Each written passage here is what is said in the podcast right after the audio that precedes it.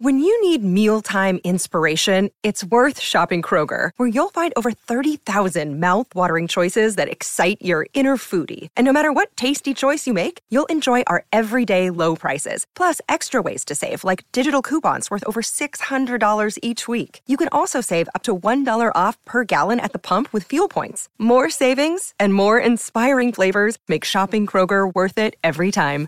Kroger, fresh for everyone. Fuel restrictions apply. Another day is here, and you're ready for it. What to wear? Check. Breakfast, lunch, and dinner? Check. Planning for what's next and how to save for it? That's where Bank of America can help. For your financial to-dos, Bank of America has experts ready to help get you closer to your goals. Get started at one of our local financial centers or 24-7 in our mobile banking app. Find a location near you at bankofamerica.com slash talk to us. What would you like the power to do? Mobile banking requires downloading the app and is only available for select devices. Message and data rates may apply. Bank of America and a member FDIC. Good morning and good afternoon to each and every one of our Merry Marvelites. Thank you so much to uh, everyone hanging out in the live chat right here on Geekscape. I am Christian Bladt. As always, uh, this is Marvel Movie Talk. He is obscuring his uh, lovely face in the box there with uh, with the creature, but of course, it is our own creature, Count Eric Conner, and we're very excited to welcome back to the show Kenny Johnson. Kenny, the last time you were on, we uh, talked about having you back uh, for uh, specifically an episode that talks about the season four two part premiere, Prometheus. And uh, you weren't able to, you know, for a couple months you were able to come up with excuses, but eventually you ran out of it. And you're just like, fine, I'll come back on. Yeah, But- yeah, yeah, yeah, yeah. You, you know, just when I thought I was out, they pulled me back in. exactly. and uh, very excited. And of course, we're joined by uh, Eric Conner, as I mentioned. Uh, very excited to talk to you uh, about this episode. And uh, there's a, there's a lot of things in the episode that I want to discuss. But uh, one of the things, you know, I sort of uh, it was interviewing 101 uh, the last time we talked i saved something i really wanted to talk about for the end and then we kind of ran out of time so i think it's important when you talk about this show to talk about the music and i think that this is a perfect episode to highlight that because joe harnell who did the music for the show is also responsible for the the end credits music the lonely man which Unfortunately, because of YouTube regulations, I'm not even going to try to play. But uh, anybody that needs a reminder, you know, we'll play it for the uh, the audio version of this. But I thought it was interesting that there was a release. and This is from a CD. There's a release specifically for the score for these two episodes. So I thought that's a great way to start talking about Prometheus by talking about the music, talking about the collaboration with Joe. But my first point about this where does the lonely man come from and the first time you hear it what is your reaction kenny Well, the uh, normally, and maybe we mentioned this before, in, in the days we were doing the Incredible Hulk, uh, most of the uh, episodic television shows, when they got to the closing credits, uh, they all had a sort of a, a rousing or stirring or whatever big orchestral piece that uh, ended the show. Uh, and I said to Joe, uh, he said, "Do- "What do you want for the end?" And I said, "What I want is it- it's a it's a it's a lonely guy, it's a solo guy, and he's walking away." And so I think it should just be a solo piano, Joe, uh, which Joe loved, of course, because he's a primarily a pianist. And um, and I said, and it needs to be a very simple um, piece that has pathos but is not pathetic, uh, and that uh, gives us a sense of melancholy without, you know, squirming in it, so that it doesn't get uh, over melodramatic uh, a little bit of the feeling of Eric Satie's Gymnopédies that are very, very simple pieces, but that they just are haunting uh, when you hear them. Um, and uh, Joe said, okay. And uh, Jer- Joe was trained classically. He studied with Aaron Copland, and uh, Leonard Bernstein was one of Joe's uh, classmates, as a matter of fact. Uh, and um, uh, so he well, finally, after a couple days working on it by himself, he said, "All right, come on over and we'll sit down at the piano and, and see what you think." And uh, we he was he started playing it for me, and it was really, really exactly the tone and feeling that I was looking for. Um, I had uh, I had couple of moments in it I, I, thought maybe could be better, and so I'm sitting on the piano bench beside Joe, and I and I said, "What if it was this note instead of this note?" And because I'm something of a musician, Joe always said I was just enough of a musician, and I knew just enough about music to be dangerous.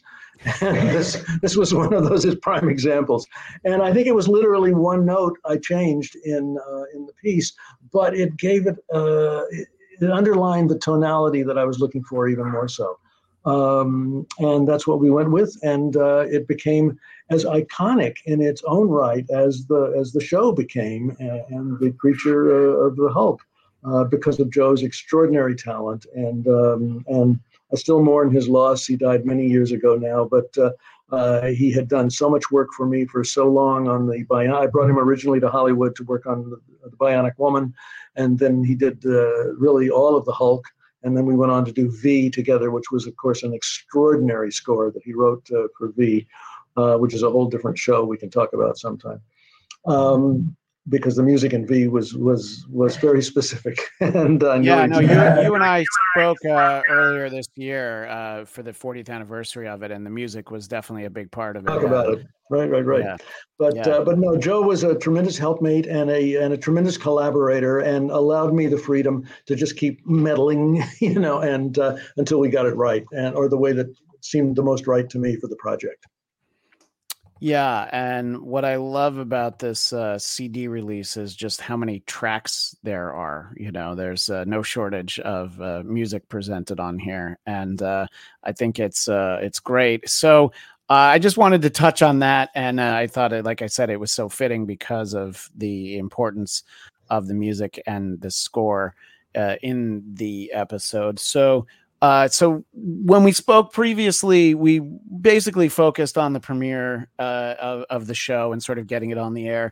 And what I found interesting because I have not watched the the like two and a half seasons in between. I just jumped into season four, and I think the nature of primetime network television was some you know every episode was probably somebody's first, so you don't want them to be lost. But uh, what were maybe the most significant things heading into the season four premiere? When you know it's, it's clearly it's it's very big for television at the time, you know, and uh, your presentation I think is going to reflect that. Uh, and you know, it definitely stood out for me watching it. You know, 45 years later, or not quite 43 years later, but that. Uh, so just talk about sort of what happened in, on the show, but then also with the show behind the scenes in, in the few years from you know when it premiered to getting this fourth season? Sure. Um, well, very quickly, when I did the pilot uh, for the Incredible Hulk, um, uh, and we sold the series and it went onto the air, um, they released my uh, original TV movie pilot of the Incredible Hulk uh, overseas, and maybe I mentioned this to you as a foreign theatrical release. And um, and I got a call from Universal and, and they said, "Congratulations, you have the top grossing movie in Europe."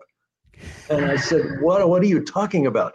And they said, "Your pilot. Of the, we released it as a foreign theatrical, and it's the top grossing picture in Europe. It's outgrossing all the other movies, Woody Allen and a bunch of other shows, and uh, and for like almost two months, I think it was the top grossing movie over there."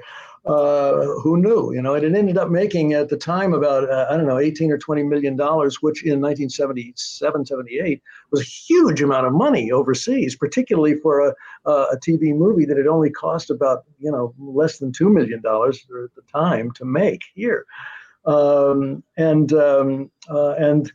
Uh, so it was it was surprising to hear, and then the the op- to open the second season of the show, uh, I was uh, I came up with the idea of married as being the title, which means wait a minute, Doctor Banner gets married, the Hulk gets married, and um, uh, and it, it, it was a very emotional, strongly played show by Bill and uh, Mariette Hartley, who played our leading lady, whom he falls in love with. It's a tragic love story. She is dying. He tries to help her while she's trying to help him with his problem and uh, and, and make the Hulk go away. Uh, and Mariette won the uh, the the uh, Emmy Award for Best Actress in a drama series that year, which sort of people said, "Wait a minute, the Hulk won the, the drama award," and people began to realize, yes, the show was more than just you know a big green guy knocking things over, And the uh, the, the uh, studios and the networks had already the studio and the network had already realized that because the uh, uh, the ratings showed that we had a broad four quadrant audience where where our largest single section of audience was adult women. They were our biggest audience, and then adult men, and then teens, and then kids. Uh, and that's the perfect demographic for TV. They love that because the uh, the women, of course, are the consumers that drive the the uh, the, the, commercial aspects of, of anything. Um, and so, Married was a wonderful and obvious follow up for for to open the second season with. And uh, by the third season, as I recall, the third season, uh, and the show was really rolling along. We'd been in the top 20 since we'd initially gone on the air uh, and in the top 15 or, or lower most of the time. Um, and we had continued that way. So when we rolled into the third season, we just sort of kept going the way we had been. As I recall, the, the third season opener was uh, uh, uh, about addiction, about drugs, and uh, Mackenzie Phillips, I believe, played the leading lady in it, and uh, and Gary Graham, who later did a uh, became my star on Alien Nation. Gary had a small part in which he gave Dr. Banner LSD or something, and uh, and he reminded me of that when he came in to read for me on uh, on Alien Nation. Um, but by the time we were, but they then married was so successful also that they released it as a foreign theatrical movie as well. Uh, and it also did huge amounts of money over there for them. Uh, and uh, and again, we had a top-grossing movie, you know, that, that, that never had a, a, kind of a budget that you would ever expect would uh, have that kind of success overseas. But I think it was the emotional content that really drove it, uh, and that the, that uh, drew in all of the people in, in England and in France and in Germany and in Spain and all.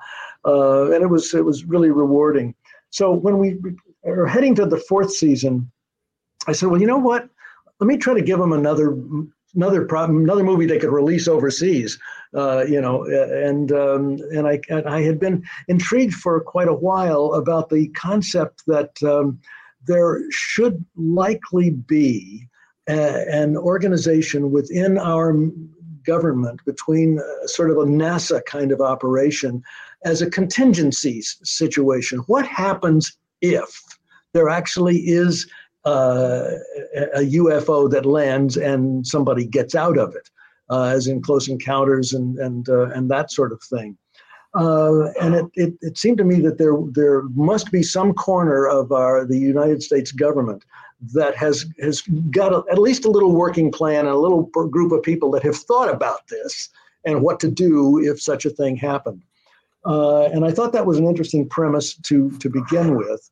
Uh, and uh, then as I began to think, okay, well, what can happen uh, if it's if if the, the creature, the Hulk, gets mistaken for an uh, an, an, extraterrestrial visitor? Uh, and uh, and what kind of a situation could, could that lead to? And at the same time, I was thinking, okay, well, what is coming and gonna gonna hit? Well, it, I said it's got to be a meteor or something like that. But maybe if it's shaped sort of cylindrically, it'll have little echoes of, of War of the Worlds, and uh, and it may be coming at a, such an angle into uh, toward the Earth that it almost feels like it's being piloted. So this gives the folks in North American Air Defense Command, uh, which is where the movie starts, uh, something to say. Well, wait a minute, what's going on here?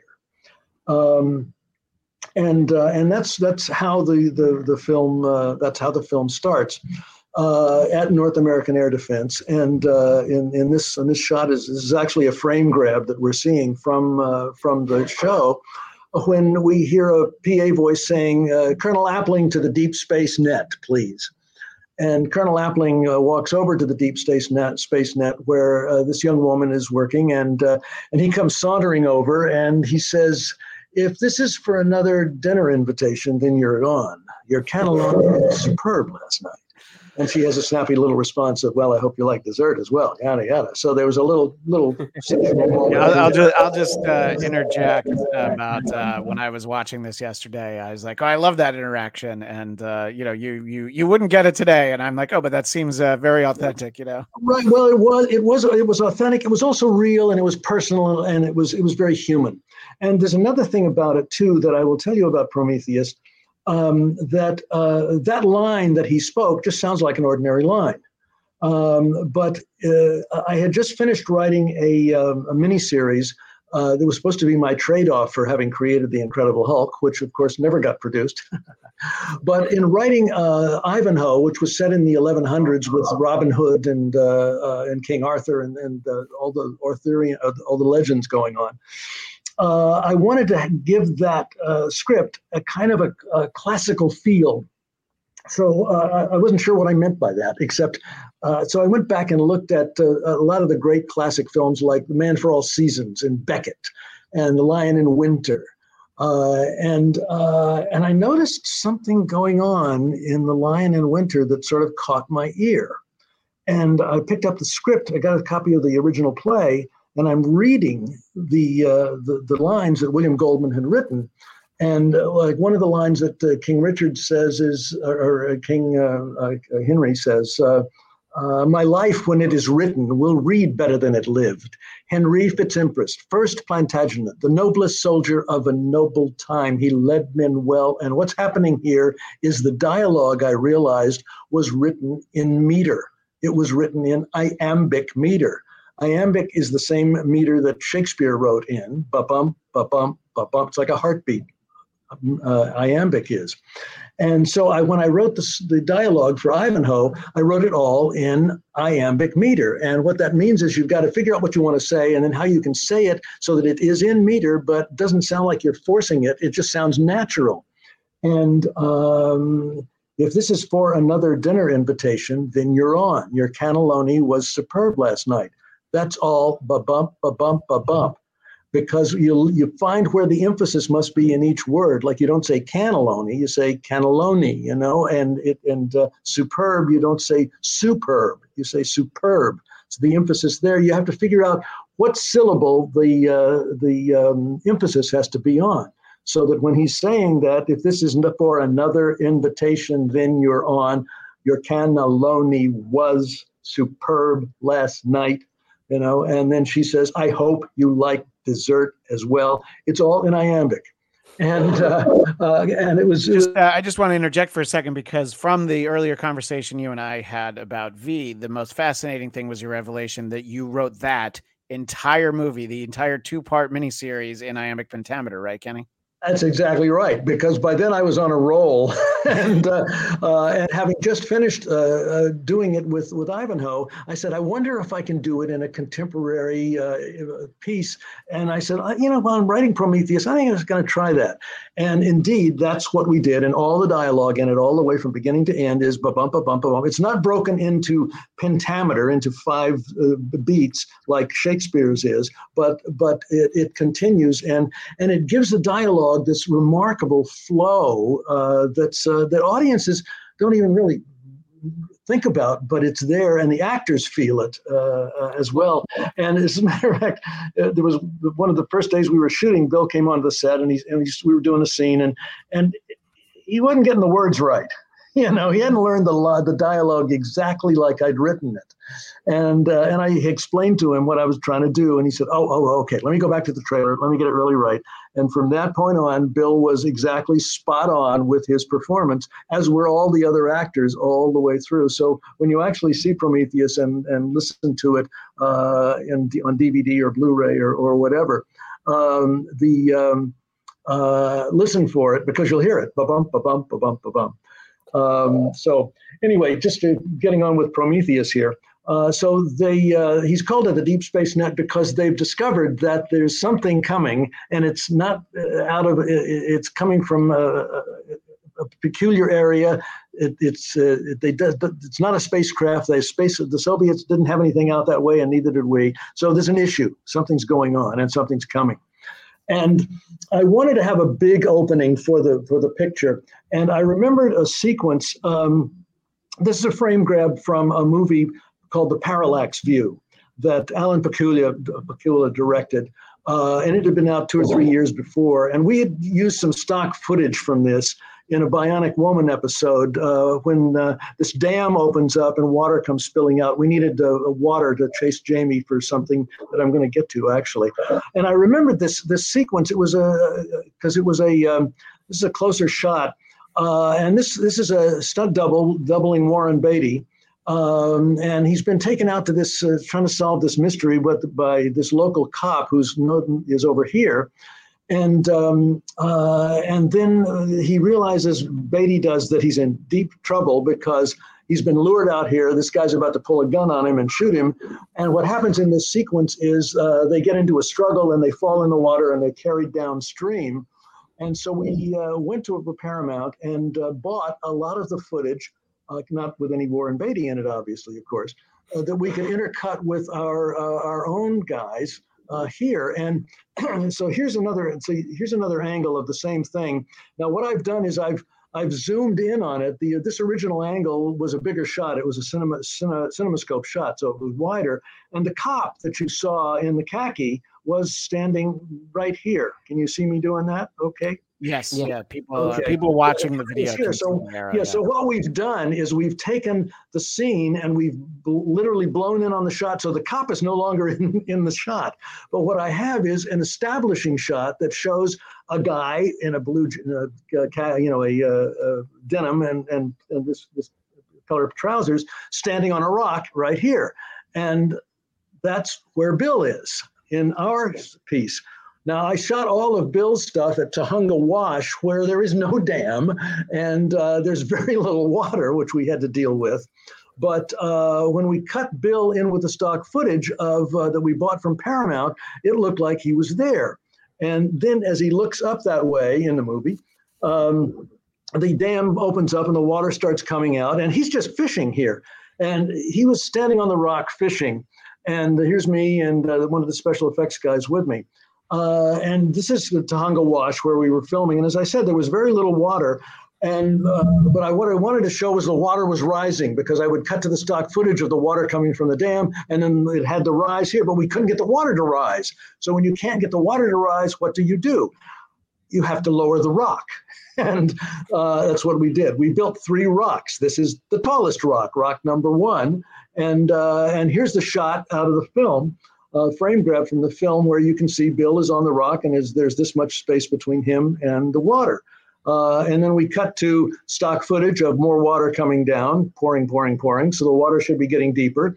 And uh, and now in this shot, you can see we're at the middle-sized rock. We've dropped the rock into the water a little deeper, and the guys are beginning to stir up the water here with a little pump off screen. Uh, I think I even went to a closer angle here. Yeah, to say, hey, see, the water's getting higher, right?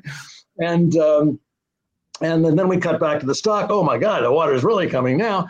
And here we are uh, on the tiniest rock where, where Bill is literally right down at the water level, uh, still fishing. And you can see us over here with the camera, uh, and the the water is being uh, churned up here.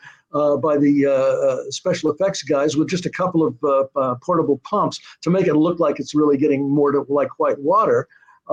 and here it is. Here's the shot out of the picture that we got that gives you the feeling, oh my God, the water really is coming up, you know? And um, what happens next is that Bill, Hills, uh, Bill, Bill hears somebody calling for help. And he starts, uh, he's, he's caught, oh, his first is the shot of the fish and stuff to make sure you see the really water really came up. See? So now we had to get to the sequence where uh, Laurie Prange, our leading lady, uh, has is is holding on to a rock, and Bill's coming to help her. And here you really get a good sense of Tujunga Wash and what it really looks like. There is no big white water at Tujunga Wash except this one little piece of water right down here at the bottom where I'm standing in a, a half a wetsuit. Uh, and um, uh, so all of the water that we had that was churning was right here. So we had to figure out how we were going to make all of that work and cut it together. Uh, here's me with John McPherson, my great cinematographer, uh, lining up for uh, what we're trying to do. Now, here we have lined up. Here's Laurie hanging onto the side of the rock in, that one place where the water's churning by itself. Uh, Bix is reaching further. The handheld camera operator is working here with the assistant camera pulling focus beside her. McPherson, Johnny McPherson behind her, and me talking her through it, talking both of them through it. And here's the shot that we got from that setup. Uh, and it looks like she's holding on, you know, barely. Uh, and we did a closer angle, uh, just on a slightly longer lens from the same place to get that. Uh, and Will doesn't know it yet, but Laurie is blind. Her character, Julie, is blind. Um, and she has stumbled into the water, and that's why she's here. Now, you have to get a reverse angle on this. So here we are setting up to set up to get the rehearse angle of Bix now reaching down for her. We've moved the camera to the other side, so we're looking back. Notice the Incredible Hulk vests on some of the guys here, uh, big green vests. Um, and uh, uh, and the cameraman is down there with his eye on the camera, and uh, and we're getting the shot uh, that looks like this in the movie of Bix reaching down for her. And again, we're using all the water we can at this point, and low enough so that we don't see that there's no big water up here or a dam or anything like that. Carefully framed. Uh, and he's reaching, come on, come on, give me your hand. And then we cut the stock footage of the water getting deeper. And then they fall in the water. The two of them fall in the water and get supposedly swept downstream. And um, and here they are. This is the stunt guys from the uh, from the parallax view in the water. And but uh, Laurie Prange, you know, dressed in khaki, the same thing that the uh, that the cop was wearing, so that their costumes match. And then we'd get close-ups of Bix and Laurie uh, going, being swept downstream. But we had they had to go down this same little slide of some water about five times so that we could get different shots. But they're all each time they're going through the same. But then we'd cut back to these big shots from uh, from the movie, and it really looked like oh my god! And you intercut Bix and I mean, it's this huge production value uh, that we just bought by the foot from Paramount that we could cut in with our movie making and uh, and you know and make it work. And finally, they get to some still water, and he drags her out onto the side, and they're both. And this is me helping helping Laurie out uh, after we had uh, after we'd finished the the sequence. Um, well, and, and Kenny, one, one thing I was going to actually uh, ask about there, because first of all, for for those who haven't watched this episode yet, first of all, you should do it. Uh, it is on iTunes as well. That's where I found it. Uh, and this scene goes on for a while. So, like the way you're describing it, like it, it, it you don't even realize, like if you haven't seen the scene, it, it's actually a, a, pretty long set piece. And yeah, um, and I think that's what's really impressive is not just like your, I mean, brilliant use of camera angle and stock footage in a way that, well, right. I mean, I I never thought of it when I was watching. It's like, yeah, that looks just like Warren Beatty's st- stunt double from Parallax View. Um, you know, and uh, used. yeah, go ahead. Well, just to interject, it, it is one of those things that when you know you're old uh, curmudgeony, you know, 40 plus years in the future, a lot of times, you know, content, especially for television, you can usually look at it and you can see the seams, as they say. And uh, I had uh, no hint that uh, any of these tricks you're talking about, you know, the those those are, you know, you see it in in big screen movies sometimes where you're just like, oh, they cut a lot of corners. And you talking about all this, I just watched this yesterday. I'm like, yeah, I didn't have a feel that any of this. No. I just want to get in one comment from the chat though. Kame Egan points out and Laurie's hair stays perfectly dry. But I think that that's important. That's her. That's her superpower. oh no, she she was she was she was really drenched, and they they of course had wetsuits on underneath yeah. uh, the, because it was the water was cold. That, that's uh, what I was uh, going to ask actually, Kenny, because I, I felt like one thing that was so sh- smart about this too, their performances. Like as I'm watching it, I'm like, wow, like I was going to say, Kenny, you put them through real hell. It looked like, but now it sounds like well, maybe it was just it was so cold that that's what they were using, but I completely yeah. believe that these characters went through that. Yeah. Well, they, they, that's a testament to them, and uh, and they really, you know, they were both they're both such wonderful, wonderful actors. Uh, Laurie had played a, actually a, a, handicapped girl in our very first two-hour movie after the pilot, uh, Death in the Family.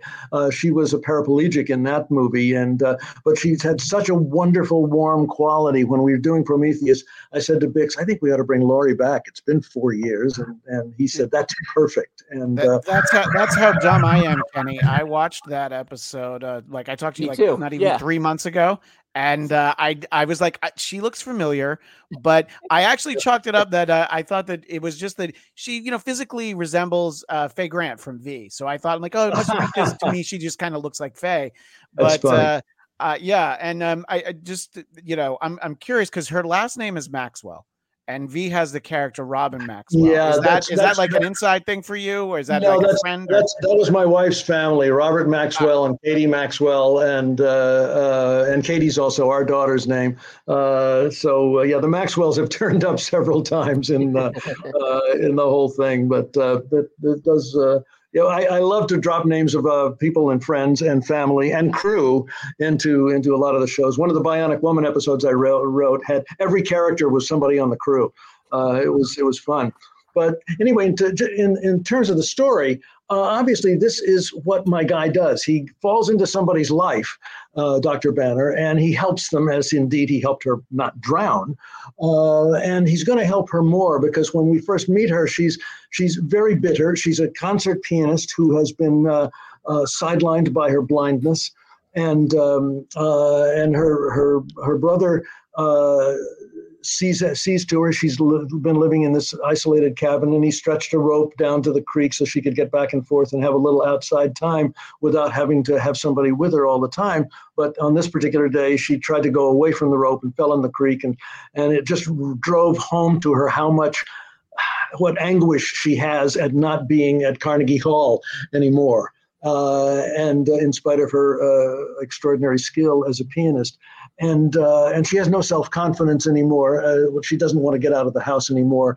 And what Bill does and accomplishes, as Dr. Banner, only Dr. Banner can, is to help her get back into her life, and which is the emotional core of uh, of the story between uh, Bill, uh, Bix, and, and Laurie.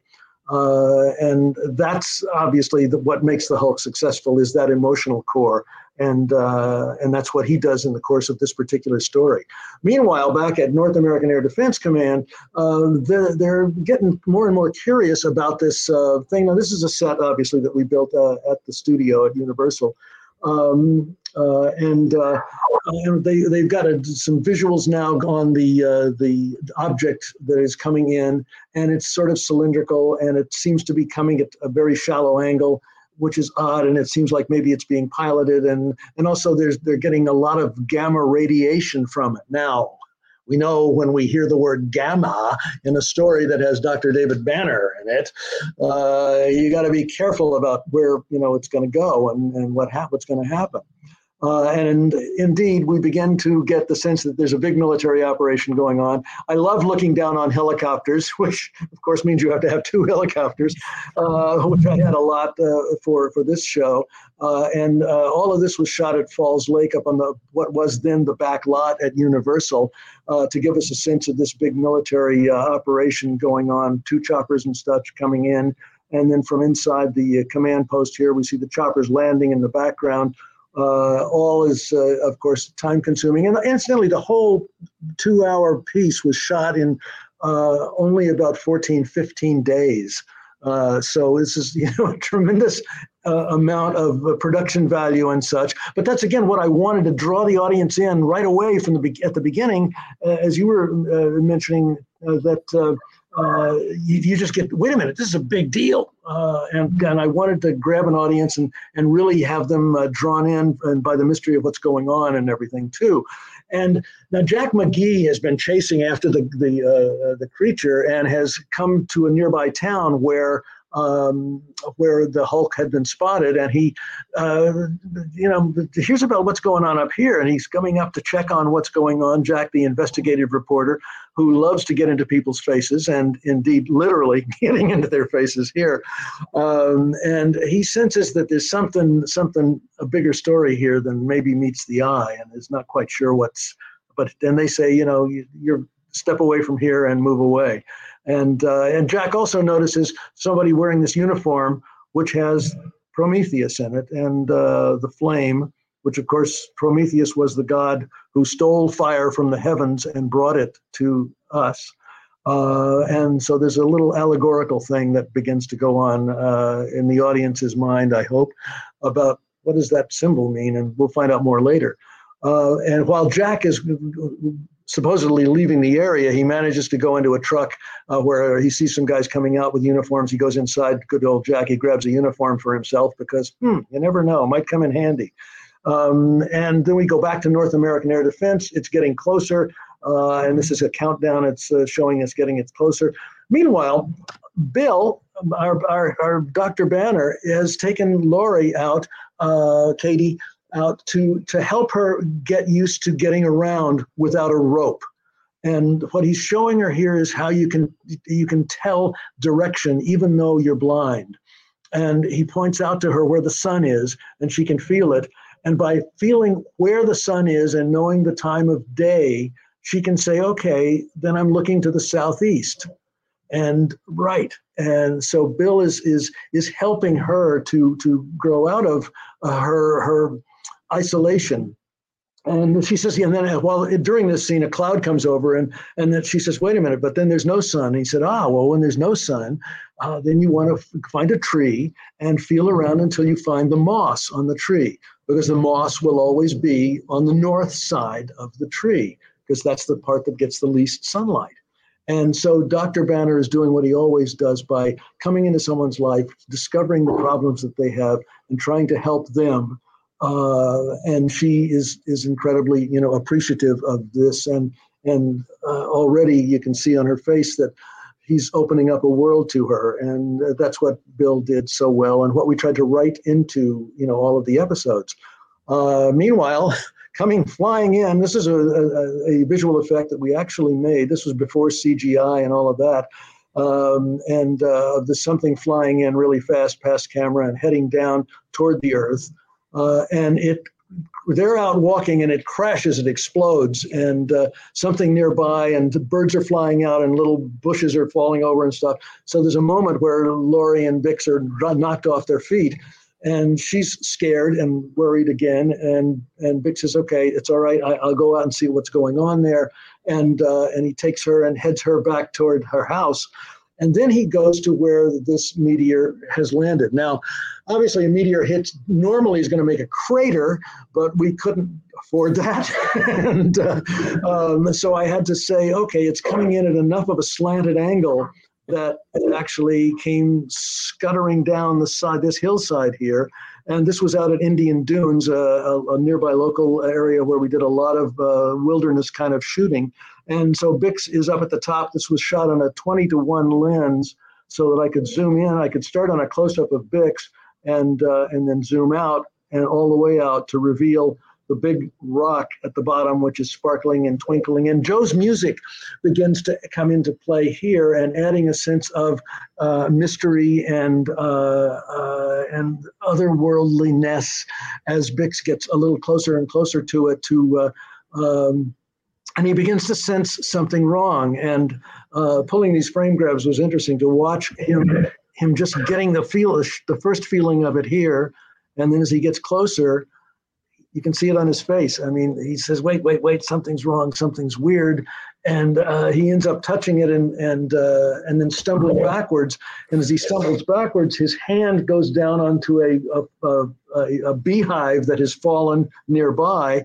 And oops, this is not a good sign because we know where this is going. Uh, the bees are swarming. Uh, we we stuck uh, um, bee-like things on Bix's face and we got uh, some shots of swarming bees that we superimposed over this as he's flailing and flailing. But oh my God, we are, and we know what's coming. And and he so he hulks out. Uh, and then Louis is tormented by it. He grabs the uh, the beehive and hurls it away, uh, flying it off into the distance. And uh, uh, and then he comes stumbling back toward where he had come from the cabin where Laurie is living, she does, doesn't know what's going on. Somebody's pounding at the door, and then they bl- blast the door in, which crashes down, and uh, uh, and she is terrified, and and but senses that it's him, but not quite. and um, as she reaches out, she touches and feels it's not his face anymore. And then we see the transition uh, of, of from going from Louis back toward Bill, but then something goes wonky. Uh, and this was another thing that I that I was really enjoyed doing was creating a, uh, a, a, a transition that didn't make it all the way. And yeah. suddenly he was not the Hulk, but neither was he Dr. Banner. He was stuck in between. And, uh, yeah, and just to jump in about that, by the way, that I, I was uh, noticing that uh, you know, uh, uh, you know, Bill's face looks reminiscent of Lou Ferrigno's face, you know. Yeah. So it's like right. it's this great in between. It's not just oh we gave him big eyebrows. it's like it really does look like it's in the middle, and right. uh, I thought that was uh, it was really impressive how how uh, how well that worked. Yeah, you know? well, it's you know, and it's the the weird thing is too. I mean, again, this was all before CGI, before you could have tentacles coming out of pirate spaces and taking the nose off of Voldemort and all. Uh, uh, you know, Wait, we, what, sorry, what were you going to jump in with, Eric? Well, I was going to say also. Uh, two things. One, the acting he did here was great too, because he's you see, it, it's kind of cool. He's taken a cue from Lou Ferrigno like yeah. the way he approached it, I thought was really like that helps sell it. Like you're saying, Kenny, in the absence of having CG, I mean, right. I think the the prosthetic it looked like he had on his forehead was great, but but right. really also his performance shifts. It's something he, you know, yeah, we see him sort of hulk out a little bit, but this in between character was really a fascinating performance by Bill Bixby. well, yeah, that's that's. Uh, I mean, Bix is an, an extraordinary actor, and um, uh, and and we talked about okay, what do we think? And I said, I think simple, childlike. Uh, you, at the same time, there's enough banner inside him to have a, some sense of it, but not enough. And it's like he's in a bad dream, you know.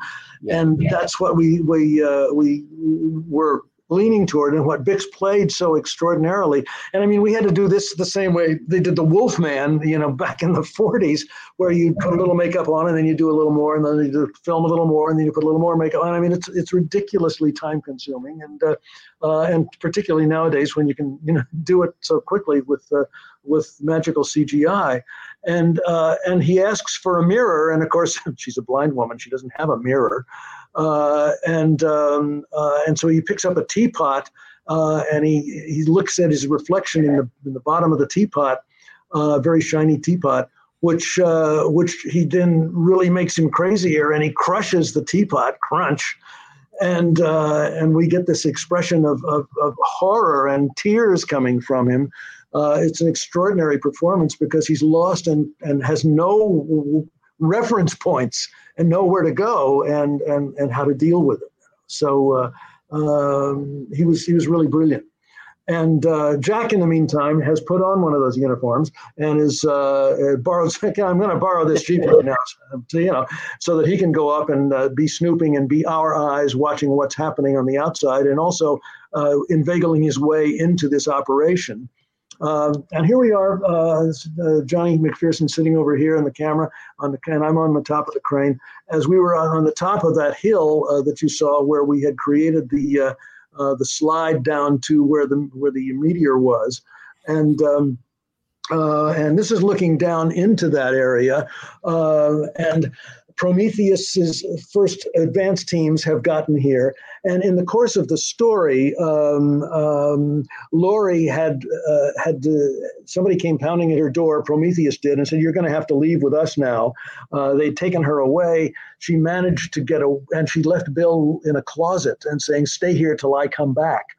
Um, and uh, and she manages to to get away when the truck stops at one point, and by virtue of what Bill had taught her about how to find direction when she's out in the wilderness, she manages to get back to where he is to get him out of the the uh, uh, the closet uh, literally out of the closet, and um, uh, and try to get him away from these people whom she senses are uh, you know not in his best interest, and they end up oops at the wrong place, back where it started uh, at the uh, at the site of the uh, the crash and um, uh, and we've got uh, two jet rangers going around and around uh, over this thing, and then the uh, the the big Prometheus helicopter, which was this monster Sikorsky, comes rolling in over the top, and. Um, uh, and uh, Bix is looking and doesn't get what's going on. It's just making him angry. All of this stuff coming in, it's making him angrier. Also, he has the proximity of the r- gamma coming out of the rock. Uh, Prometheus has got something dangling ben- below it, which we're going to discover is a container to pick him up. And bear in mind the difficulty and the danger of working with two helicopters above the ground, another helicopter dangling something on top of them. And uh, so, in addition to those three helicopter pilots, I had a fourth helicopter pilot who was on the ground, and he was the only one that talked to the helicopters. Uh, if I had to tell have them tell him something, I would tell him something, and then he communicated it to them because he had to constantly be watching all the tail rotors and who, who was where, and so we didn't get into any difficulties. And everybody knew if something goes wrong, which way do they go, which way do we go. So it's a it's a huge safety issue. Uh, meanwhile, well, just uh, uh, speaking of safety, I did want to ask you a quick question. Uh, I know that uh, regulations with uh, filming with helicopters would change a few years later because of the tragedy on the set of the Twilight Zone movie. so, what you did, it, it, seems to me that was the one takeaway, you know, from like you know enjoying it, it from the narrative, but then from the behind the scenes standpoint, I feel like you know a few years later you wouldn't have been able to do all of what you're describing right now, right?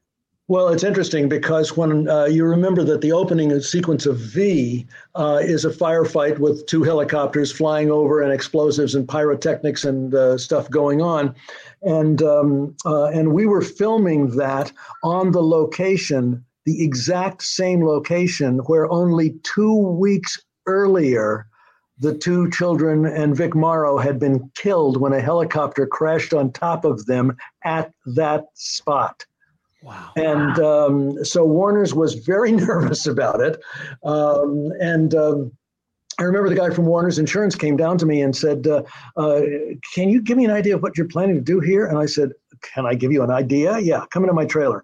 And I spread out for him a table size uh, uh ground plan of the whole um, area where we were working, where all of the helicopter paths were mattered and uh, noted and, and, and, and drawn out, uh, each direction for each take, each shot, where all of the explosives were, which explosives were going to go with which shot, and you know, and it was really, really carefully, carefully choreograted, co- coordinated, and uh, uh, and then choreographed, uh, so that everybody knew what was happening every moment. And he said, do you always do this when you're working with helicopters? And I said, well, I do. You know, when when I'm working with explosives and children and animals, and yes, of course I do. Why? And he said, well, on the Twilight Zone set, they were just flying by the seat of their pants. He said it, it was yeah, it was it was a nightmare. This never should have happened, and a lot of people should have gone to jail uh, because of the death of, uh, of those three people. So it was uh, now we're doing this scene that we're talking about here in Prometheus. This is like five years, four years before I did V, but still my thinking there was the same thing. Safety is no accident. And that's what we would always uh, hold as our mantra on the set. So we always knew exactly where we had to go and what the safety issues were. And also, uh, there's an ambulance standing by and a fire truck, and uh, and and certainly we had our a wealth of helicopters if we needed a helicopter anybody to a uh, to a hospital. So all of that was uh, is, is has to be factored in when you're doing something like this. But uh, and particularly here, I mean, here you can see the, the whole thing. I, am in, this is from the picture helicopter looking down across the Prometheus helicopter with the Jet Ranger helicopter underneath it with Bix and Laurie down here at the bottom. Uh, and one of the helicopters, uh, uh, I think this is about the point where Bix hulks out. He just gets so angry at, at what's going on and all the noise and everything, and and he turns into the creature and uh, uh, and Louis is uh, is is not happy by the situation. The helicopters are getting closer. More contingents of the Prometheus uh, people are encircling him. He's feeling more and more trapped. Uh, Jack is up on a hillside with his binoculars, watching this whole thing, going, "Holy cow! It's him! It's the guy I've been looking for for all these years." And uh, and Big Lou picks up a stump and throws it at the helicopter uh, we made a helicopter strut uh, that we could put pyrotechnics on and just have the hit and the explosion. And then the helicopter spins out of control, supposedly, and ducks down behind trees where we set off this big fireball explosion to make it seem as though uh, the helicopter has crashed. Uh, but we do make it clear that the men got out. uh, that was important to broadcast standards. So we didn't just kill them. Although Kenny, the uh, teaser w- w- when I watched on iTunes made it look, you, you know, it took out the middle shot where you see it actually landing safely. Mhm, So mhm. The teaser's brilliant because it's like, oh my god, did Hulk just kill some random guy? exactly, exactly. Brilliant. Well, that's that's the, the the tease that you want, the classic Right. cliffhanger tease. You know, I- I've Uh, got uh, I've got two questions about this, uh, Kenny. The Yeah. first is: Was this aired uh, over two weeks, or did uh, they give you two hours? Uh, no, to- it was it was a two parter. It was aired Okay. over two weeks. And which is let- let- which is which is a great way to start a series new season because you grab the audience and then you hook them in for the second week. You know. Yeah, no, and you can really feel and that, and you know, Joe's music does a great job. Sort of those last few minutes, you know, as uh, the creature emerges and all that, and it's all like, okay, I know this is part one of two, and uh, I can imagine just watching it, like, oh, how are they going to get out of this? Oh, to be continued. Okay, um, let's talk about that red container. What is that? How big is it? Uh, I, I I'm fascinated by the red container. Uh, so It's know- really big. It came out. It had. to, It came in two pieces, two halves, two quarters that were taken, uh, brought up to this location in Indian Dunes on flatbed trucks. One of them fell off of the truck on the way up, and they had to pick it up and put it back together. Um, and uh, and the helicopter is uh, is as, as I said, a big Sikorsky, and because I needed a heavy lift or uh, vehicle um, and uh, and it was uh, I'm not sure it's probably made out of fiberglass uh, the the the uh, the dome uh, because it I needed something that I could you know I mean, it's sort of corny but we had to find a way to trap how do you trap an alien if it's on the ground? Well we, maybe we should lower something on top of it.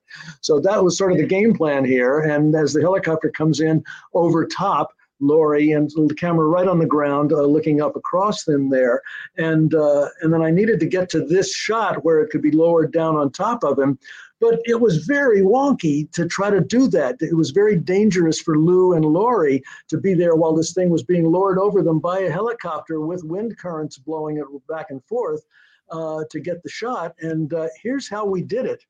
Uh, here's the Laurie and, and Lou are on the inside here. The whole crew is the rest of the crew is all around as it gets lowered down, and so we lowered it all the way in on top of them, and then we then everybody and this is me right here on the radio, uh, talking to uh, the the helicopter pilot who's talking to the other helicopter pilots and everybody else on the crew uh, to, to stage the scene. So everybody was here to ease it down so we could get it down onto the ground. And once we did get it onto the ground, everybody ran out of the shot. And then the chopper just lifted it off. And we got this shot of it lifting off. And I reversed the film so that it looked like it was coming down on top of Lou and, and Laurie. Uh, but that was the only way we could do it safely for them. Uh, and that gives you a sense of the size of it too. I mean, it was it was a big honker. Um, and then uh, there's a and, and McGee is watching this too. All and then once it's lowered down, um, uh, we heard this sort of grounding, grinding sound like it was. You know, the idea was it was a steam shovel or something. It was scooping them up and takes a big divot out of the the ground, and uh, with Laurie and Lou supposedly on the inside of it uh, and begins to uh, lift off and, and head up uh, away.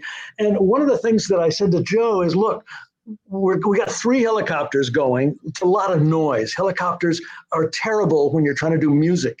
Um, because the, the sound of helicopters, particularly three of them, particularly one, if one's a gigantic Sikorsky, really eats up the uh, the soundtrack.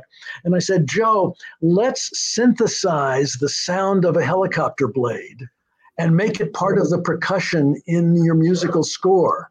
So when you hear the score, um, the, the music score for what's happening here, uh, the the of the of the helicopter is in rhythm with the exactly with the music that Joe's playing. So it's all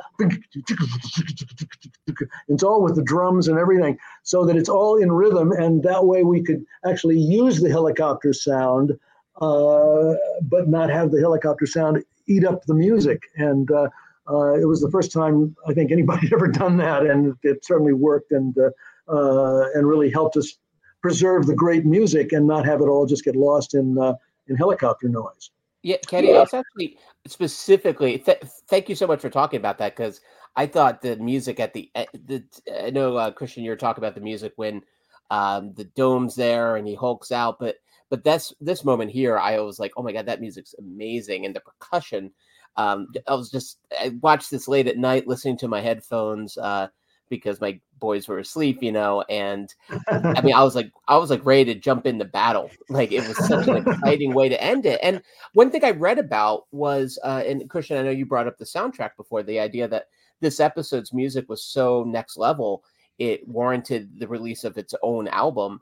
Um, eh, but I, I think I read that there was like more uh, musicians on this uh, episode than usual, like like upwards of like forty or so. Yeah, yeah, we had we had a pretty pretty fair sized orchestra. I mean, generally you've got thirty five pieces or so for a, for in those days for a stud- live studio orchestra. Yeah, right, right, right. Uh, and plus we had a synthesizer working with us too. This was the early days of synthesizers. Um, and uh, uh, yeah, but but I think we had maybe 40, 50 uh, uh, players for this, so that we had uh, the big percussion section because with all the, the militaristic kind of feel naturally since, since sort of tends you toward drums and drum beats and that sort of thing it helps to sell you know to sell military and um, uh, and and that was that was part of it. Yes, so we did have a bit a larger orchestra, and and the the interesting thing too is on the on the we were on the dubbing stage dubbing it, and people kept walking in saying, "What feature is this?" you know. And I said, oh, it's just an episode, a couple episodes of a t- TV show. What? You know, because there was so much huge production value. To, we're about to get to some more of that here. Um, the uh, oh, I want to show you this though too. Uh, this, of course, is Lou Ferrigno, who plays the Incredible Hulk. This is um, uh, my my dear dear departed pal, who was Bill's stunt double, Frank Orsatti, and our stunt coordinator on the series. And we also needed a stunt double for Lou. And you know, it was hard, but we finally we finally found this guy, Manuel Perry, Manny, who's got very close to the same physique. He's not as big, but the same size, and he's black. But it doesn't matter when you're putting green makeup on him. and Manny was the uh, the stunt double for Lou through the whole series, and uh, uh, a wonderful, wonderful guy. Became a big time stunt coordinator, second unit director since then, and uh, still with us, and um, you know, and a great guy. But I always sort of loved that underneath the green makeup. I had a black guy. It was great. you know, diversity before it was a, a factor in Hollywood. You know, um, Okay, so this the the part two, the next week starts where sort of we left off. Uh, the helicopter obviously has lowered it down onto some sort of flatbed thing here, um, and uh, we got a shot again. I've got two helicopters working, and one of them has got a, a camera in it because you want to always. You've got two helicopters, you always want to use one of them to get aerial shots, which uh, which we did, like this one here. Uh, as it's being brought into where? Hmm.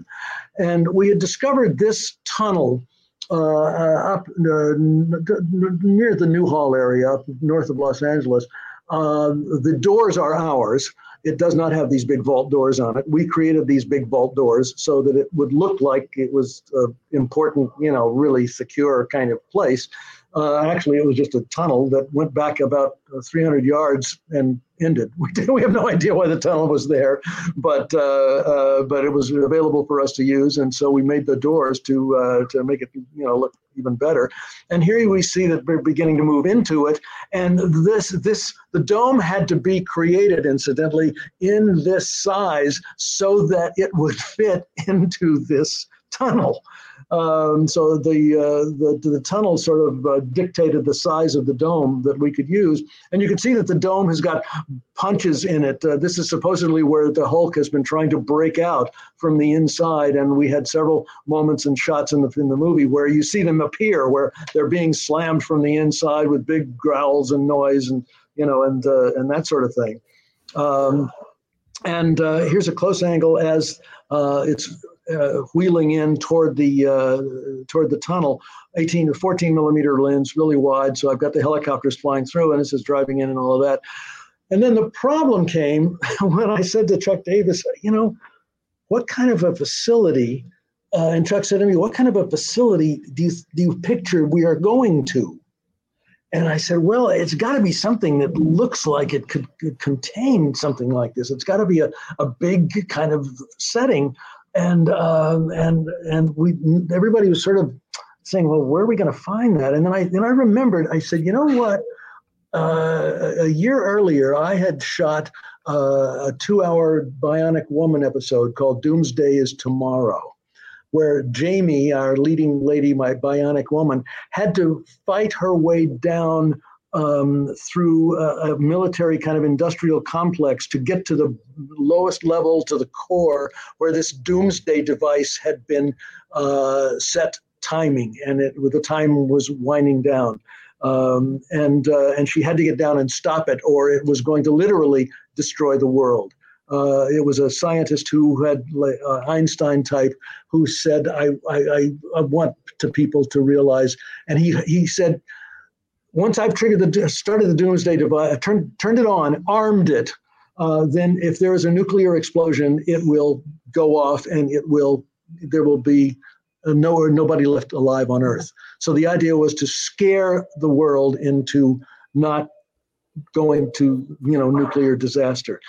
So um, I, I, we were looking for locations and uh, for for the doomsday thing, and uh, and Jamie, here's Lindsay, my leading lady, uh, had was had gone through a whole bunch before we get to this point. This is she's getting near the basement of it now, so she thinks, and uh, and the the defense of the, the old scientist incidentally has died, and uh, the uh, the control and the security for this place has been left in the hands of Alex, who is a computer like Hal.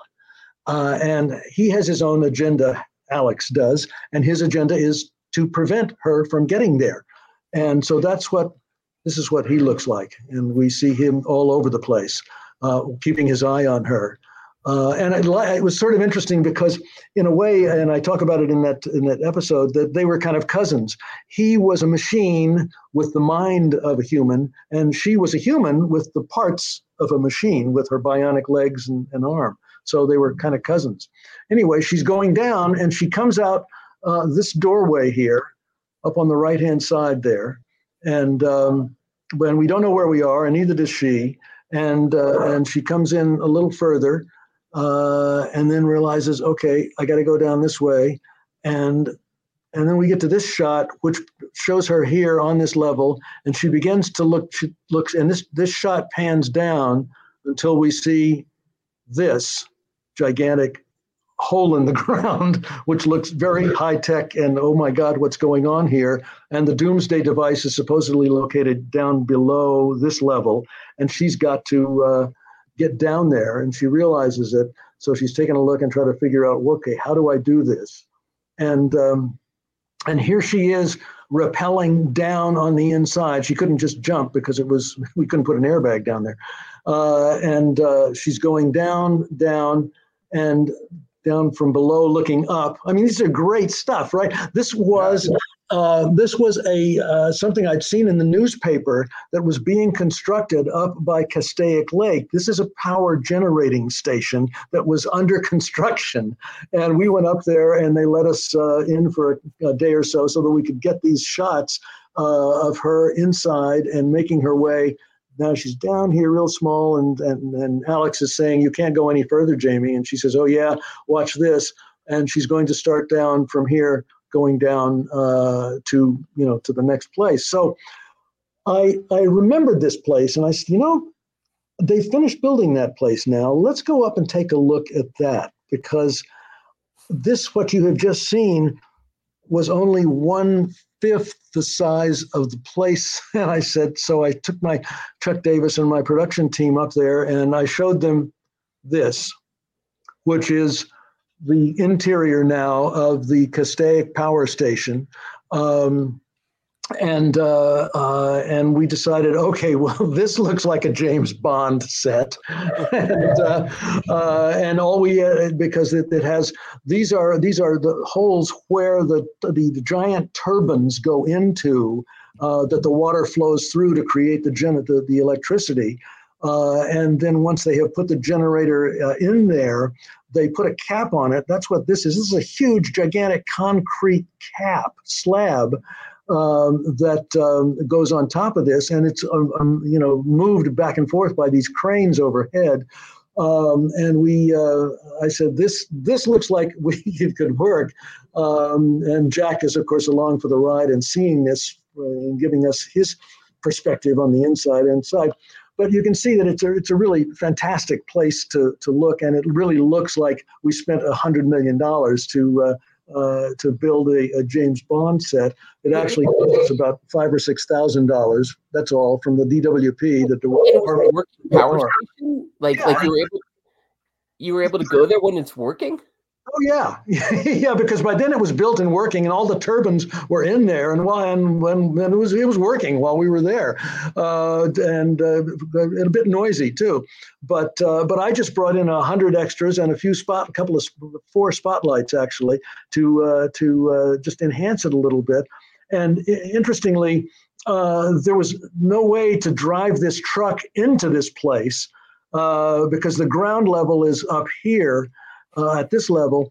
But I, I, asked the guys, hey, could we use your cranes to lower our truck down into here? And they said, oh, yeah, sure.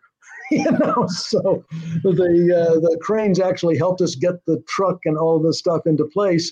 Uh, and then we had to cheat the entrance, uh, so is to look make it look as though they had driven in. Um, and it was it was a pretty cool uh, set to to see and to have to use, uh, and it really gave us tremendous production values. Here you see this lid thing sliding even a little closer, and then to make it even a little sexier, at one point we turned the lights out, and now it begins to look really. And the music starts here at this point, the music cue. Uh, before that, it's just voices echoing and PA systems calling and all of that sort of stuff. But when the lights go out, it really begins to look like Close Encounters, and Joe's music uh, was terrific to enhance all of that. Uh, and here is an angle looking from the other direction. The camera's here. The, you can see the guys riding this uh, this thing in as the uh, dome has been lifted up off the truck and is headed down in this direction, supposedly to be put in this deep, deep hole over here. Uh, here's a hangout look, looking down in it. The deep, deep hole actually is only about six feet deep. Actually, these lights here are sitting at the bottom of the hole. But to make it look deeper, we put black duvetine in here, and we put smaller lights on the ins, you know, to, to make it look sort of forced perspective, like there was a room for the thing to go in and to go down into it. And uh, and we got great uh, little pick up like this is this is a shot uh, th- this is a shadow of some of those guys walking on the uh, that uh, the dome thing back here uh, as they as it all it was all rolling in together and it was it was pretty impressive. Uh, and it, and it, again it wasn't very expensive. I just had a bunch of extras and uh, and Jack McGee Uh and we got the shot we needed and here's Jack watching it. Now Jack and the story uh, discovers that uh, what's going on here that uh, uh they are holding this creature thinking that it is an alien and he is uh, he is discovered to be a reporter as he is and of course that freaks everybody out particularly the military people. And uh, and jack tries to convince them no you don't know what you're dealing with and and that's a part of the the the, the McGee storyline as we go on through it but eventually, what happens uh, at the end is uh, that um, uh, the creature manages to get loose down inside and causes some damage to start. And uh, uh, and he manages to scoop Laurie up and, and get her and take her out. And when I was in the editing room, um, we uh, I was looking at it, and uh, George Ohanian, my my editor, uh, I said, "Well, George, it doesn't. It's not a big enough ending. It needs a bigger ending." And he said, "But this is all the film you shot, Kenny." I said, "Well, I know. It's what I had. I shot what I had to shoot, but." But uh, he said, "What do you have in mind?" I said, well, I'd like maybe when he does this thing here where the sparks are going off, it triggers a fire and gets gets some small fire gets started or something, and maybe the fire spreads, and maybe the equipment starts to burn and explode, and maybe eventually like the whole inside of the place is blowing up. And of course, George is looking at me like I've gone crazy. You know, okay, but you didn't shoot any of that. And I said, no, well, you know what? Let's call our film librarian at Universal, George Sperry, a very little sort of librarian type guy. And we'd say, George, here's what we need: uh, interiors exploding, and uh, uh, and maybe the side of a mountain blowing out. You know. And uh, a couple of days later, George Sperry called me and said, "Okay, Kenny, come and I'll show you what I've got." And he had found a, a film that Universal had released about maybe four years earlier called Operation Crossbow which was about a true story about the Allies' uh, assault on the uh, V 2 rocket. Uh, facility that was being built in Germany to launch the V 2 rockets onto uh, London. And they went in and blew it up. Uh, and most of them died doing it. And, uh, and the, you know, the, the Operation Crossbow had been made. Universal owned the film and they did a lot of really big stuff. And so we looked at all the film and started figuring out how we could put it together. And uh, so this was little stuff that we did to add some uh, fire in a sense that there's oil leaks and fires spreading. And uh, we did this is at shot at Castaic, uh, some of the big equipment there that is uh, is sparking up and. Uh, beginning to have difficulties. These are just our sparks that we added to their, you know, machinery, and um, and here's a shot from Operation Crossbow that's intercut with this, which holy cow looks so much bigger with all this fire and stuff going in the background. And you can't linger on it for too long because as you look at it right now, you begin to say, wait a minute, that doesn't quite look real. No, it doesn't. But uh, going past in a, in a sequence of cuts, it it does actually work pretty well. Um, there's another thing that I discovered when I was up here the first time doing the show with Lindsay on the Bionic Woman the tunnels, the the pipes that they have up there to funnel the water down to the uh, the um, turbines are massive. Here's Lindsay discovering that and discovering that she can get out of here. She has to escape at the end of the uh, the Doomsday show, and so we got shots of her running through these gigantic tunnels. They're you know they're almost 12, 10, at least 10, 12 feet tall, and it's it's, it's just a great look. Again, it was free and it was there, and and I could do that, and I could get a shot like this of her running uh, with a light behind her and uh, running out and escaping on the Bionic Woman. And I realized this is cool. Well, this is how I can get Laurie and Lou out of uh, out of the place. Um, he's got her in his arms. Uh, he pokes a hole, bangs a hole, busts a hole into the concrete to go to go. So now, which gets him inside. He steps inside the tunnel, and then I've got Laurie and Lou, Lou carrying Laurie, running up the same tunnel that Lindsay ran up uh, all those years ago. Uh, and uh, um, and meanwhile, intercut with that, let me see, do I get to that? Oh yeah, and th- here's where they're trying to close it up. They're trying to close the valves to, to, to keep him hemmed in. Um, and this is this is how they control the water that is actually used to generate the electricity up there. The water comes down down the hill from Lake Castaic and comes down into these tunnels. And this is a big ball valve, same kind of valve that you have on a on a, a, a kitchen sink. Uh, or in a bathroom where you just turn the ball and it closes off the piece. Only these are like 10 feet tall and made out of cast iron. You know, it's it's fan, it's a fantastic look. Um, and that was that stuff was intercut with this stuff, this stock footage, bang boom, from um, uh, from the Operation Crossbow. Here, here's one shot. We only use it very briefly because you can really see the V2 rockets all lined up here that they were building uh, at Peenemünde uh, for uh, for World War II. Uh, and this is clearly, pretty clearly, a, a, a, matte shot where this has been a matte painting and uh, with fire added to it. But again, when it goes by in a couple of quick cuts, boom, boom, you don't register it. You don't really notice that here's the top of a V2 rocket, you know, right down here at the bottom. But for me, it gave me the kind of, okay, this is a really bang, boom, blowing up thing going on uh, as Lou is trying to stop this uh, thing from coming down on top of him and Laurie. You can get a sense of how big the ball valve uh, is here with Lou under it. And uh, him straining and straining, trying to hold her. Finally, he sets her down and he's just pushing it himself and uh, we did a couple of cuts that uh, seemed to make this trigger something upstairs as he strains and strains and uh, and pushes it up high enough for a bigger explosion to happen upstairs. Again, stock footage, uh, all with miniatures and matte paintings from Operation Crossbow, who had way more money than I did uh, to make the movie. But I could use all of their production value to give mine all that much more uh, scope and, and explosives and stuff falling and debris. Some of these shots are also in, in V um, when uh, when they blow up the uh, uh, chemistry plant uh, near the end of uh, of the first my original four hour movie. Some of these shots you you'd find in there too, because we said let's grab a couple of those that we used in Prometheus. Um, and ultimately, Laura, uh, Lou gets to carry Laurie outside, uh, get Banner away from all the gamma stuff that's going on inside, so he's able to make the transition back. And uh, as she is with him, and then slowly realizes that it's now back to Bill, and and she's tearful, and it's really an emotional scene. It's so powerful for Bix too. They were they were both just absolutely crying when they did it, and uh, and they could she could feel it was his face and it was so tactile and so human and so heartfelt um, that was you know it was a, a wonderful evening on the set uh, when we in the back lot where we shot this. And, and this I love this expression on Bix's face here. It was like he had he had somehow come through it all. It was uh, it was a really a really a really a sweet moment.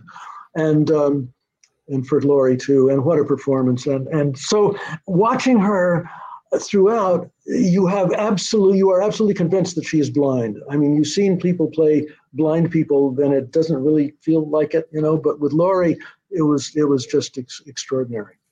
Um, and then there's the you know the final moment at the end of the movie where it's time for him to move on, and for her to have gained, thanks to him, the uh, the self confidence she's, you know, I think in the scene she says something like, "If, if I can get through the tunnels at Prometheus and uh, and all of that stuff in the forest, I think I can get from the plaza to Carnegie Hall." Okay, and uh, uh, so have a have a sweet moment as uh, are together, and then they get to the bus uh, where she says tells her that tells him that she's writing a a concerto for him in three parts for each of his personas and uh, and it's really really a touching moment um, that it, really a heartbreaking to have to see them be separated. Um, but he's content that he's done what he needed to do, and we have the moment of him ushering her onto the bus, and um, and the bus pulls away, and our boy is left standing there, and turns to walk away, and there we are and and uh, and of course we hear uh, Joe's wonderful score. I I, I, I loved having uh, having a story time uh, for these episodes. Obviously, much more enjoyable, of course, having just watched them. And uh, people can, uh, as Eric mentioned, they can find the Prometheus two part episode. You can find it uh, on iTunes apparently. And if you're a physical media guy like me, I still have my uh, full series box set. Um, just a, a, word that you used, I think, is really important, Kenny. Uh, it, it's the the tragedy of this show, and of course of David Banner's life, is you go through this really emotional thing. It brings people really close together, and he's like, "Okay, but now I I got to go." Because that's what I do. Obviously, yeah. more than ever, he has to move. We're just finished here. I've got to move on down. You know, it's a classic. It's a classic. I mean, how many westerns did we see like that yeah. when we were kids, you know. Uh, the guy rides into town, the guy fixes things up, and, and then the guy rides out of town. And uh, uh, it, it's the classic hero that must keep going in Banner's case. It's not because, well, I just rather go to another town. It's yeah. no, I have to go because I've got McGee still after me. Uh, my trauma, my nightmare continues. But uh, uh, but but fortunately, Laurie is in a better place than she was when our hero met her to begin with. Um, and uh, to me, that's uh, uh, but there was always the heart and soul of what the show was all about. Um, and uh, Prometheus, uh, McGee also makes the discovery that Prometheus is not all that altruistic. Yeah, uh, yeah. That indeed they are looking to steal fire from the heavens. That there are military aspects of it that the that the uh, civilian scientists who are involved in uh, in the Prometheus uh, story uh, were unaware of. They're going, what? You know, we thought this was all for the glory of science and uh, and and making contact with uh, an, an, alien race that might be able to help us, as opposed to taking their power and and using it against us in a militaristic way. And uh, so there was a, another that was another important subtext that was playing throughout the uh, the entire two hour story. Right, and, and, and the, the scope. Go, go ahead, Eric. Oh yeah, sorry. I, I think also too the well, one McGee's story, by the way, I just want to say like really interesting uh, turn in this two part episode where we see, you know, McGee, McGee is always dodging going after him, and and this one you could see he's he's you're rounding him out as a character nicely in this one too. Where yeah, he's conflicted on what to do and what what his responsibility is. Yeah, and uh, there's a lovely scene where he is really trying to Banner. You know it's me, I, or he doesn't know it's Banner, but he says, "You know me, you know who I am," you know, and uh, uh, uh, and and yeah, well, that that was the beauty of Jack too, um, because Jack was a, sensational actor, uh, a wonderful acting coach uh, as well too, and a, a, renowned as a as a drama teacher. Um, and and and Jack absolutely appreciated it, and uh, early on when we were first starting the series, you know, he even said to me at one point when and it was one of the episodes where he didn't have that much to do, and he said, you know, can we find more to do with the can I can you guys find more for, for to do with the character so that I'm not just coming in and saying I'm looking for a large hulking creature that was reported to be. I said, yeah, no, I, that, that was always my intent, Jack. And over the course of the series, we tried to constantly be developing uh, aspects like that with him and. Uh, uh, and I love the the the two. The, the, I think it was also a two-parter, wasn't it? Where he's with Banner and Banner's all bandaged up and he doesn't know um, uh, and uh, uh, who he's with. Um, and and we um, and and particularly in, in this one, it was just an ideal way to show Jack as a reporter on his own track, on his own line, on his own storyline uh, trying to follow up on what was going on here and discovering that it was a, a, really big deal and and that the scientists did not were not aware that they had been duped a bit more than a bit by the military aspect of it and uh, uh, and re- revelatory of that so it was uh, uh, I agree with you. Thanks. You know, it's uh, uh, I, I, really loved giving Jack that much more to work with, and he was yeah, he was nice. He was great yeah. way. And I think your Prometheus logo might have inspired Space Force's logo. so I, I don't know if you got a paycheck from the U.S. government, but I mean, Kenny, you might have something to stand on here. Well, copyright. Yeah, the Space Force. Well, oh my God, I it, it's I. Uh, Oh, on my website, there are there are a couple of uh, uh, posters. I think it came from a Canadian artist of uh, of this of, of in a V uniform, one of the visitor uniforms, with uh, Donald Trump as the you know as the Space yeah. Force commander.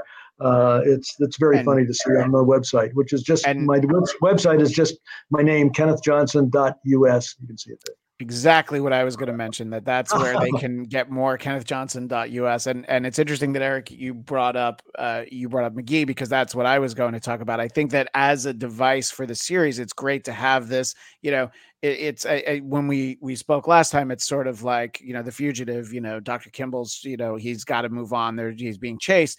But i i love that this episode and well these two episodes in particular you really do get more than just uh, you know the guy asking questions trying to get the story you know right and, right uh, right. I mean the, certainly i mean he was the, jack's character was of course as you know inspired by inspector Javert in les miserables who was determined to find Jean Valjean, you know, and but who uh, Victor Hugo made a very three-dimensional character. So you absolutely understood his drive and his determination and the law and how the law was so important to him. Humanity aside, the law was most important, and. Uh, uh, and Jack uh, certainly has that that drive and that desire to get the big story that he's been chasing for uh, three and a half years already at this point. And uh, uh, but at the same time, he's a human being, and and he's got his own feelings and thoughts, and and that's that's what we tried to mine as, as much as we could, and because they it just makes it enriches the whole story when all of your characters have got a really good three dimensionality to them. Well, Kenny, uh, we really appreciate you being uh, so generous with your time and the uh, show and tell. Uh, it, w- it, was so much fun, and uh, you know, I'm gonna continue uh, working my way through the the box set, and you know, you'll get a message for the for the next time. I'm like, how about these episodes? But I appreciate. It. I have I have one final question, which sure. you know, when we spoke the last time, you talked about there was i think it was death in the family was the episode where you got the note from stan lee that there was a bear and it was could it be a robot bear? So uh, my question while i was watching this episode the bees did he did Stan say, "Hey, how about robot bees?" Or had he? no, we were we were well past that at that point. And by that point, you know, Stan said, "Hey, Kenny, whatever you want to do, you do it, man, because you you yeah. get it." And uh, and uh, he was it was so kind of him to say uh, several times and to so many people that he really felt that our show was the uh, the spark plug that really started the ball rolling for the Marvel universe. Uh, yeah. and uh, uh, and that was, you know, I was amazed when he said it to me more than once, and it was. it was really um, coming. It was high praise indeed, coming by, from a man whose creativity and genius I, I so aspire to. Oh, wait, yeah, no, I mean it was a big deal because the comics of that era, the Hulk issues, it says Marvel's TV sensation. They were very yeah, proud. Yeah. And I'm sorry, uh, Eric, uh, your final thought there. What was it, it, wasn't even a final thought. It was just going back to the bees for one second. So I, watched oh. this. I was watching this on the iPad. The bee effect is so impressive on an iPad. At first, I'm like, "What's going on with my screen?" Like, oh, because it, it really looked like they were literally cl- crawling on the inside of my screen. Like it was such an impressive effect. And it was also like one in the morning, 1.30. I'm like, I'm a little tired, a little the coffee's wearing off. I'm like, what, what's what's going on? Oh here? my god, are there bugs on my screen? Not again. Um, but yeah, it was uh it, and I thought that moment too, the effect with the bees, a great sound design, by the way, in both episodes. Uh, including the sound of him inside that pod I thought was maybe one of the neatest tricks where obviously you're not going to have poor Lou Ferrigno hang out inside that thing while it's going everywhere. But, no, you know, it sounded like you did. Well, that was that's the point. I mean, at the uh, the whole idea is cheating. And uh, uh one yeah. of the cl- in my seminar, my filmmaking seminar, I have my final the fourth uh, fourth episode, fourth fourth session of the seminar is called cheats the tricks of the filmmaking trade. And it's about the, the cheating that you have to do when you're shoot, making film to make an audience think they're hearing or seeing something that they couldn't be, uh, or that they're not really hearing, or no, that's not what you. Well, well, the stock footage is a perfect example of that. No, we didn't really set off all those explosions and do that.